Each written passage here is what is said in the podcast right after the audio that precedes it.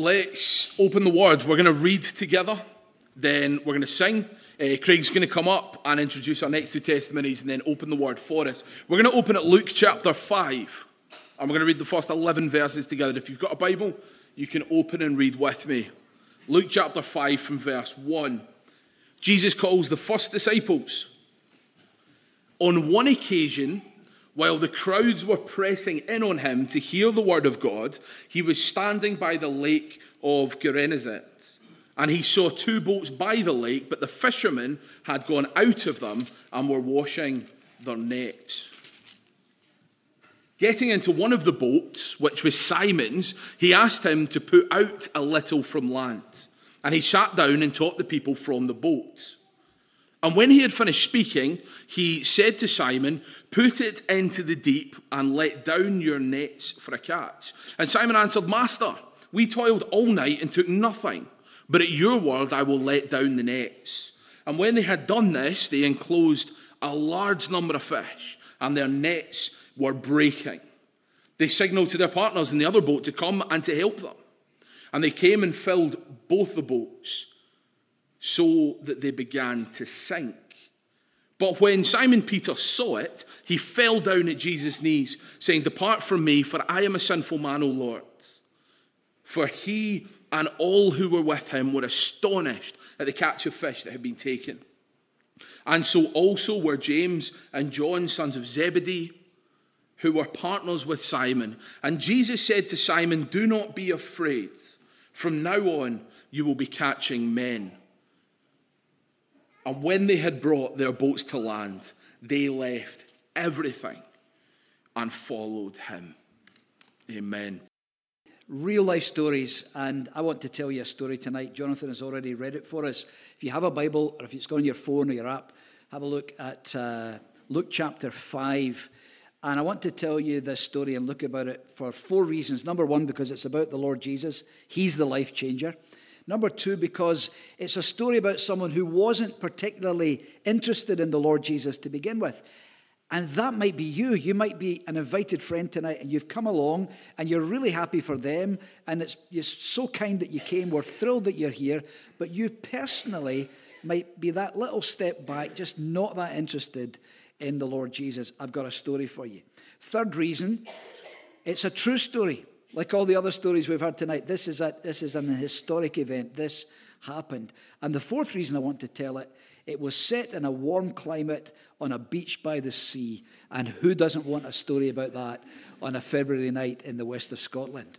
I want to draw your attention to four aspects in the life of Simon Peter from this story in the few moments that we have tonight, just as we work our way through it. And the number one is this see if you can picture these in your mind. Four pictures of Simon Peter. Number one, Peter washing his nets. Listen to this, verse 1. On one occasion, while the, word, while the crowd was pressing in on Jesus to hear the word of God, he was standing by the lake of Gennesaret, or the Sea of Galilee, and he saw two boats by the lake, but the fishermen had gone out of them and were washing their nets.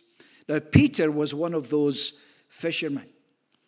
And he had been out on a fishing trip and now he was busy doing what they had to do after every fishing trip to make sure the nets weren't damaged and get them ready for the next trip. And I imagine, like anybody who's worked a night shift as I have, Peter just wanted to get the nets cleaned as quickly as possible and get up the road and get into his kip because he'd been out fishing all night, as verse 5 tells us. He'd been fishing when everyone else was sleeping, and now he was tired. Not only tired, but very frustrated, because again, verse 5 tells us that he'd worked hard all night and hadn't caught anything. Now, he wasn't angling for fun, he wasn't fishing for fun, he was fishing for cash. If he didn't catch fish, he didn't earn his living. So we can imagine now what that's like. I used to, when I was a, before and during my student years, I worked as a, a bus driver, a coach driver in the long distance from Glasgow to London and various other parts of the UK. And I can remember coming off the night shift with my eyes so gritty because as the sun comes up, as it occasionally does in Scotland, as the sun came up, you, after the dark of night, your eyes really begin to sting. And I can think of Peter here with his uh, muscles aching, his eyes gritty in the daylight, his stomach empty, his heart heavy. He just wanted done and home. And it seems at first as though this guy, Simon Peter, wasn't paying a huge amount of attention to what was going on further along the beach, where a great crowd, we, we learned we read, had gathered to hear the Lord Jesus. They were fascinated by Jesus. Peter wasn't at this point in time. He was too wrapped up in his own issues to be particularly bothered with Jesus. Maybe you know that feeling. Maybe that is precisely how you feel as you come here tonight. And even at this moment, there are things that come into your head that distract you from what I'm saying and make hearing God's word very difficult. Well, I want to encourage you. Peter was in that situation Precisely. And the things that Peter was focusing on were absolutely legitimate. And that's often the case, isn't it? I don't know what's in your mind tonight. It might be problems at work as you think about Monday morning. It might be money worries.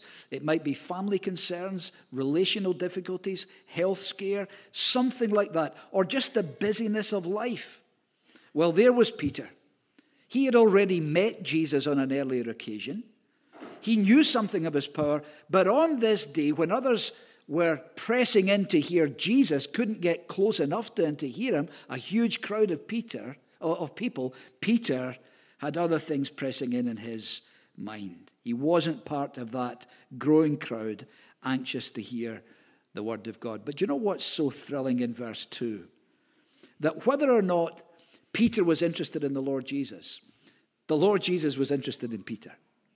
And what appears here is that the Lord had noticed the empty boats, he'd noticed the fishermen, like Peter, cleaning the nets. And of course, he knew all about the miserable night that they'd been through. He knew all about their worries. And I can tell you, on the strength of this verse and many other verses in the Bible, there is nothing in your life, however distant you are from him, however little you know about him, there is nothing in your life that he does not know about. And he cares massively for you. He knows you, He loves you, He's interested in your life. This story is all about Jesus being in complete control. And what Peter couldn't have known as he cleaned his nets and just wanted to get up the road was that even at that moment, Jesus was gathering a massive shoal of fish for him to catch. But we'll see more about that in a moment. There's the first thing. Can you picture it? Peter washing his nets. Second thing, Peter changing his mind. It's a wee bit more difficult to picture, isn't it? I think it's, if you imagine this, that's it. Does that work for you? That's it. That's the picture of somebody changing their mind. That'll work very well on the recording uh, for those who listen to it later. Verse 3 Getting into one of the boats, which was Simon, Simon Peter, Jesus asked him to put out a little from the land and he sat down and taught the people from the boat.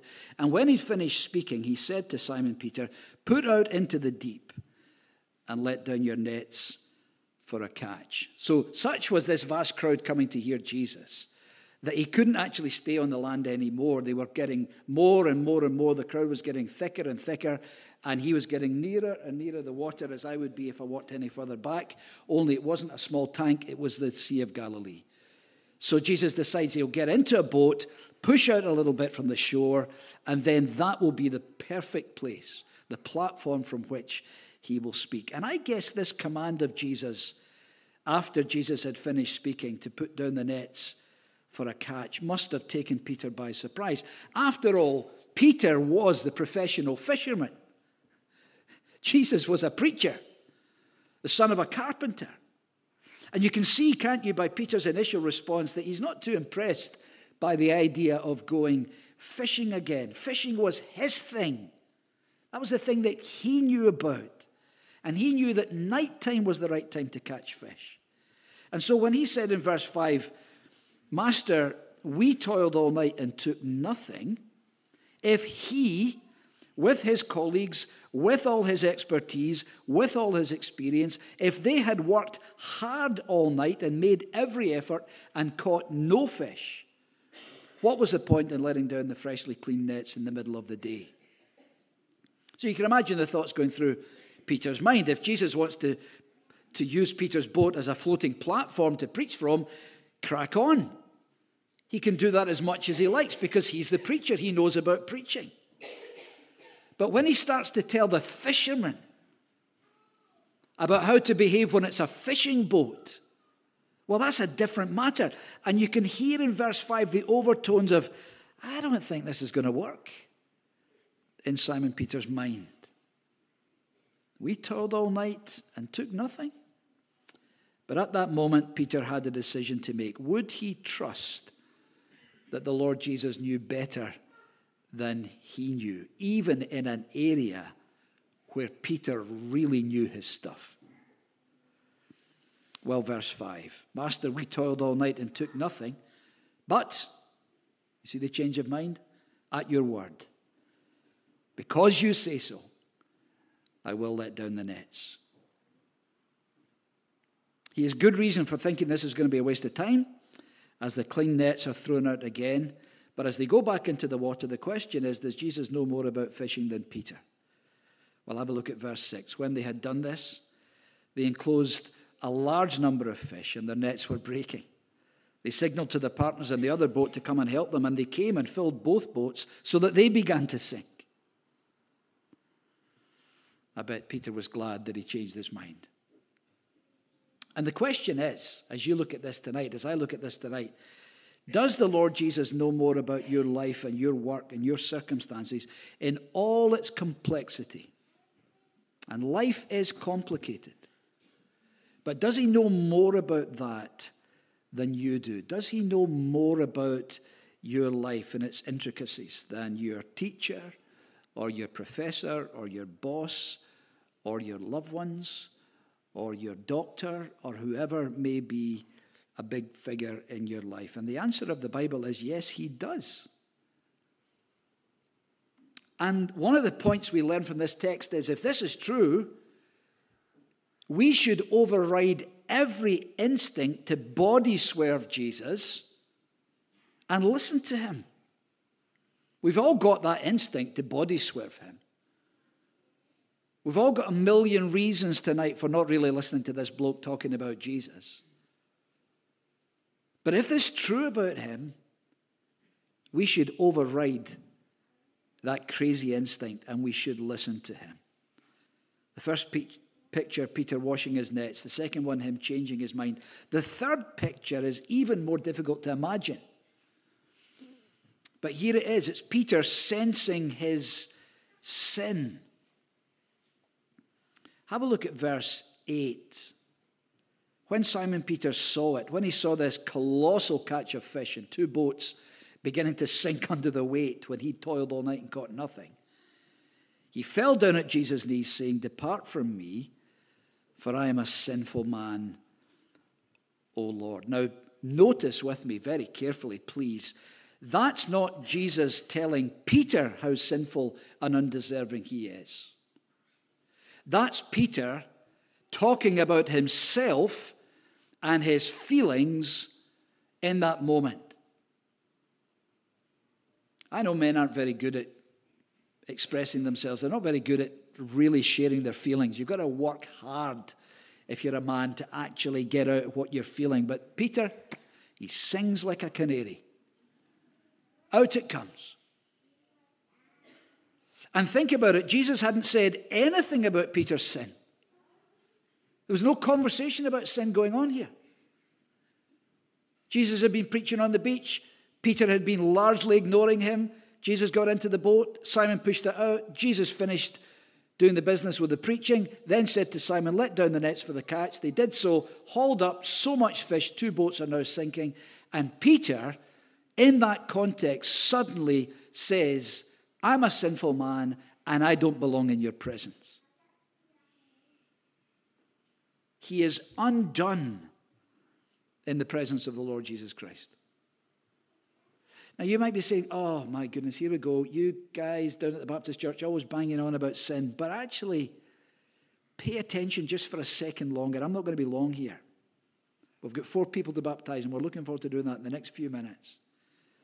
I want to tell you this. You might find this very hard to believe. But actually, if you and I actually found ourselves in the presence of the Lord Jesus, we would say something very similar and we couldn't stop ourselves from saying something like that. We couldn't actually stop the words coming out, even though they are self critical and pretty damning of ourselves.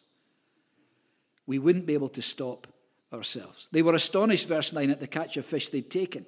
So were James and John, the sons of Zebedee, who were the partners of Simon.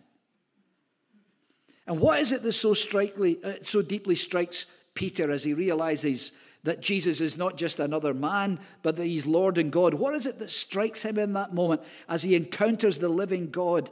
Well, it's not that Peter feels embarrassed because he's a poor fisherman.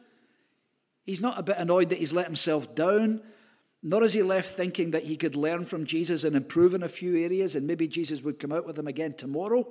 Because even if three days a week Jesus came out in the boat, this could be great for business. No, he's not thinking about any of these things. It's much more basic than that, friends.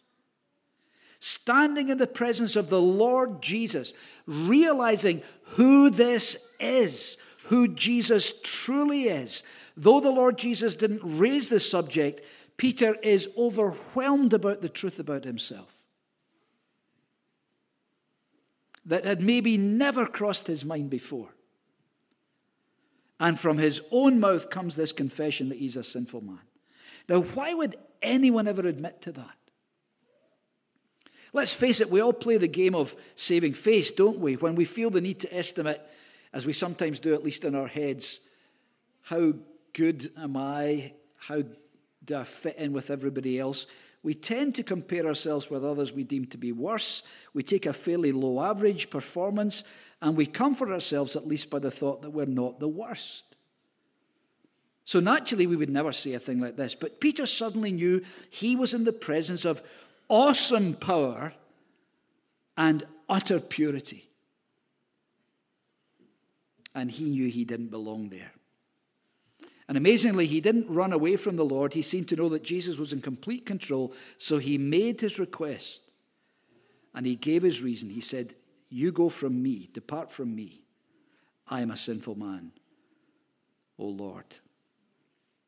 It's uncomfortable, isn't it? But let me tell you, the reason I'm mentioning this tonight is that you have heard the stories of Joel and Helen and Kenny and Abisha, and all of them had to get to this point. I had to get to this point.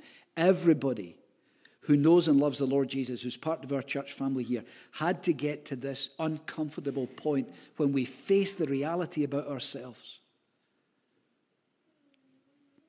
That however comfortable we may be with ourselves among our peers and our family and our friends and our loved ones, in the presence of God, we will suddenly discover that we are sinful to the core and we do not belong in His presence. That's a massive problem for us. And it's essential for us to get to this point because if we don't to get to this point, we won't hear the wonderful news of the gospel. And that's what we're coming to now. Four pictures. Number one, Peter cleaning his nets. Number two, Peter changing his mind. Number three, Peter sensing his sin. Number four, and now we're done, Peter serving his Lord.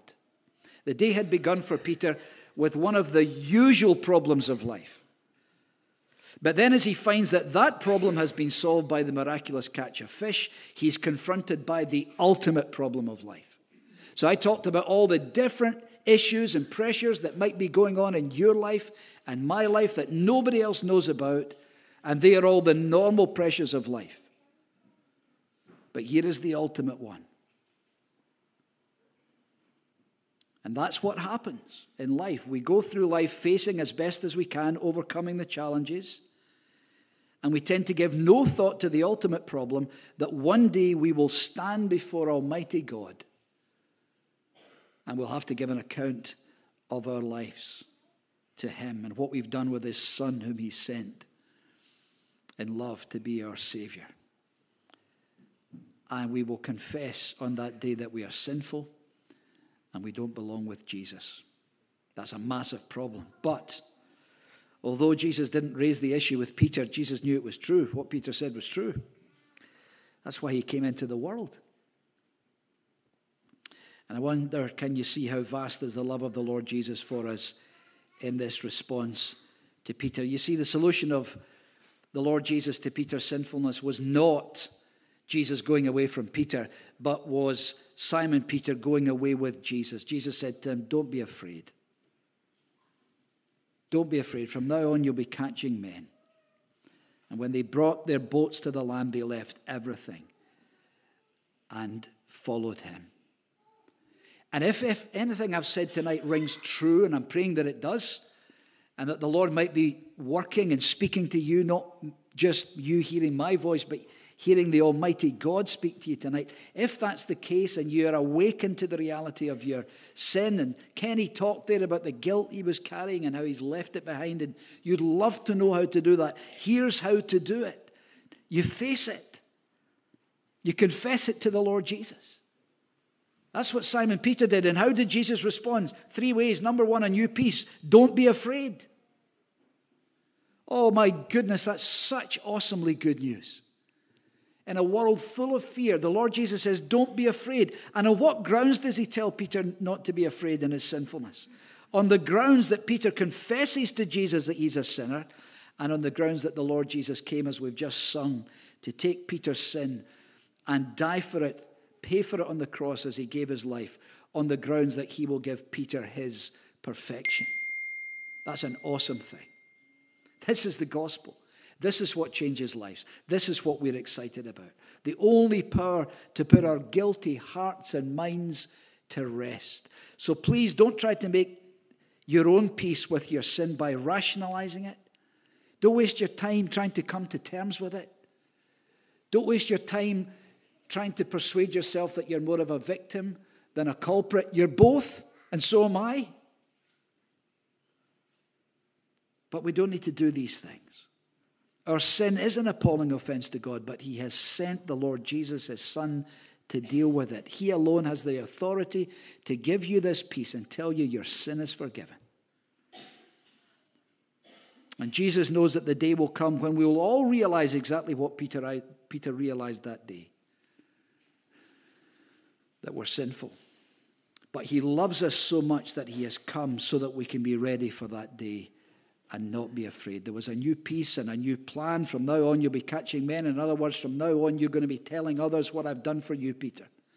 And on Sunday mornings, we're jogging our way through a letter that this guy, Peter the fisherman, wrote. It's very ingeniously called First Peter because he wrote two, and this is the first of them. And if you want to hear more about what, how, what this looked like for Peter, why not join us, join us on a Sunday morning?